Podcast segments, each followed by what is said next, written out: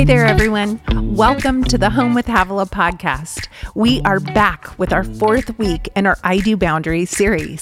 Remember, we had such a massive response to the study. We've kept it available for you. You don't have to have the book, but if you want to dive in deeper, we definitely suggest grabbing it over at truth to table dot com or Amazon. This week, Havilah is going to get into why boundaries are not just a personality trait or being able to tell someone no. It's so much more than that. She covers the timely questions people with boundary issues tend to ask.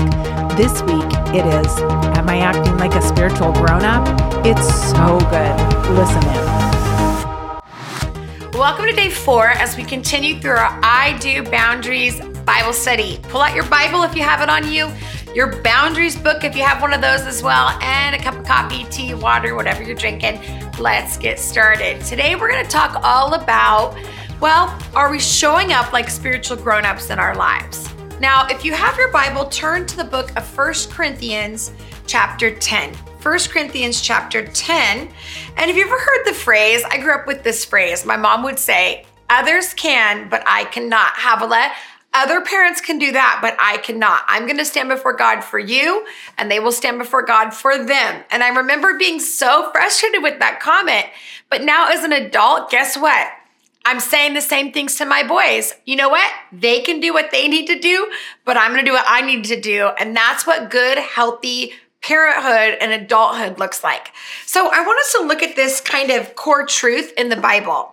First Corinthians chapter ten says this, all things are legitimate, permissible, and we are free to do anything we please, but not all things are helpful, expedient, profitable, and wholesome.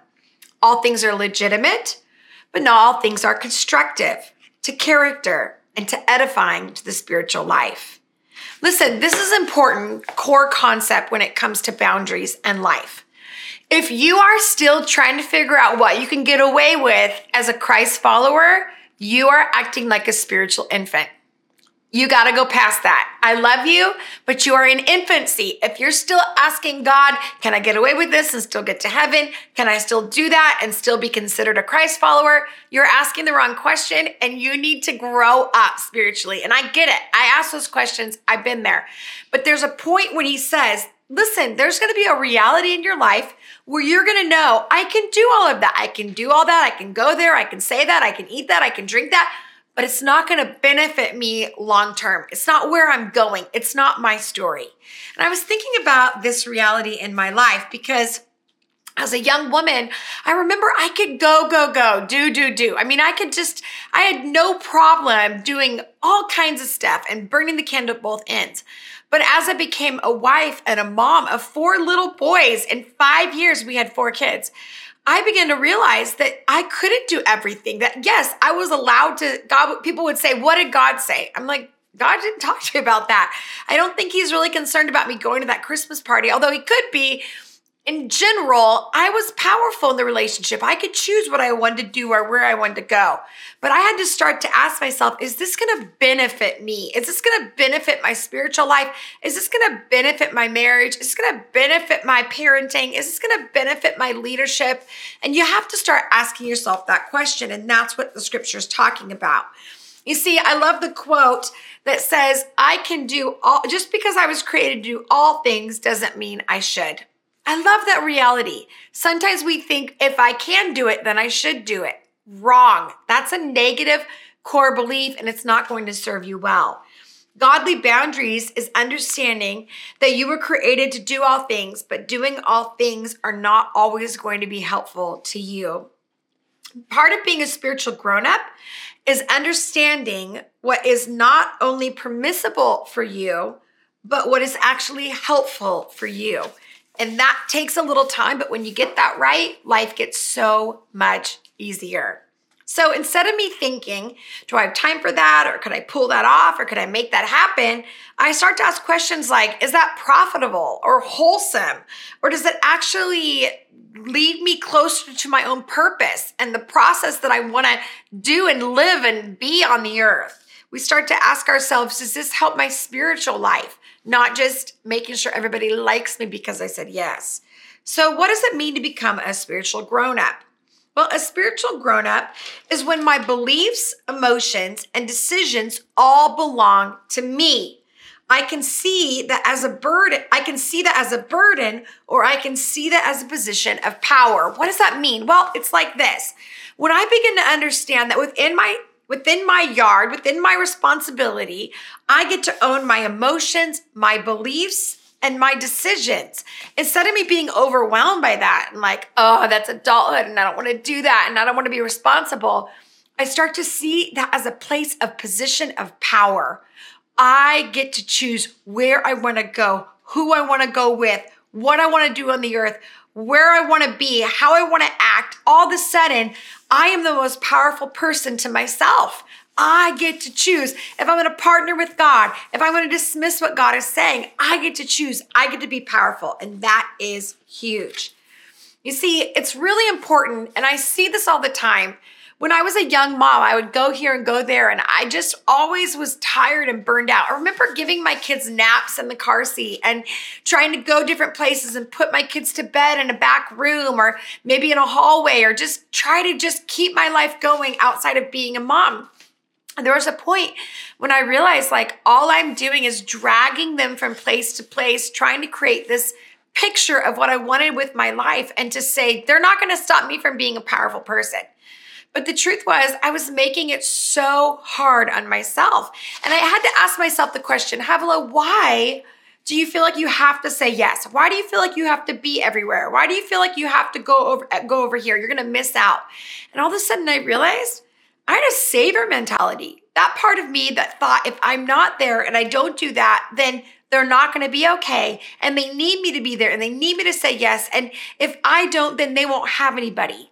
Can I just give you a wake-up call like I had to have myself?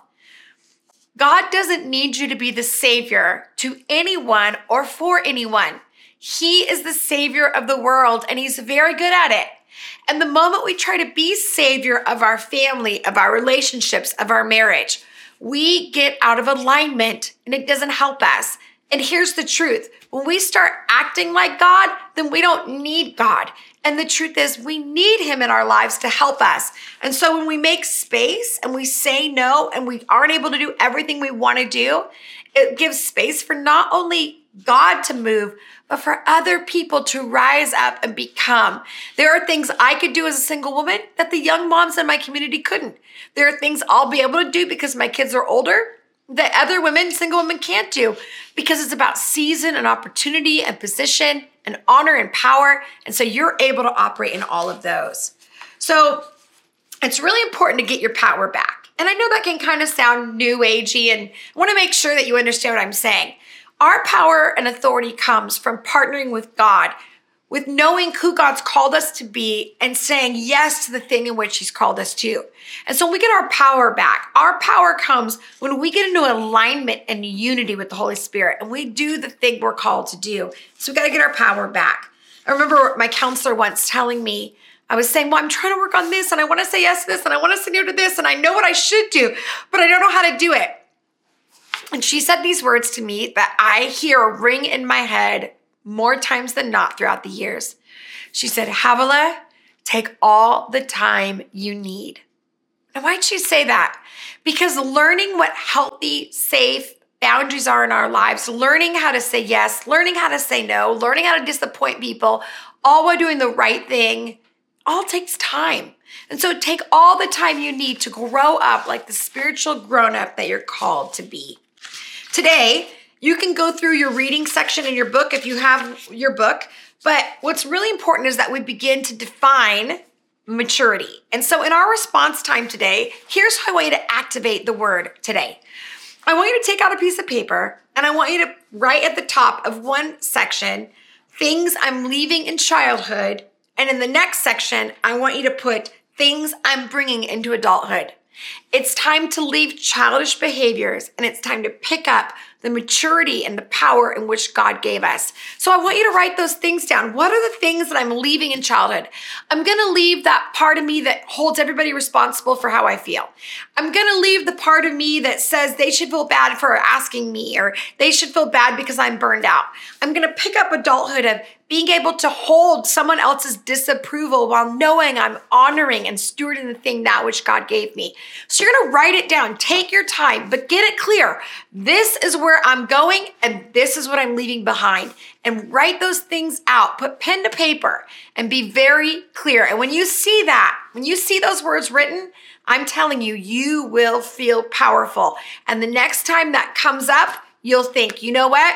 That's on the childhood section, and I'm leaving that behind. Or, wow, I showed up like a spiritual grown-up. I feel so powerful, and I'm proud of myself.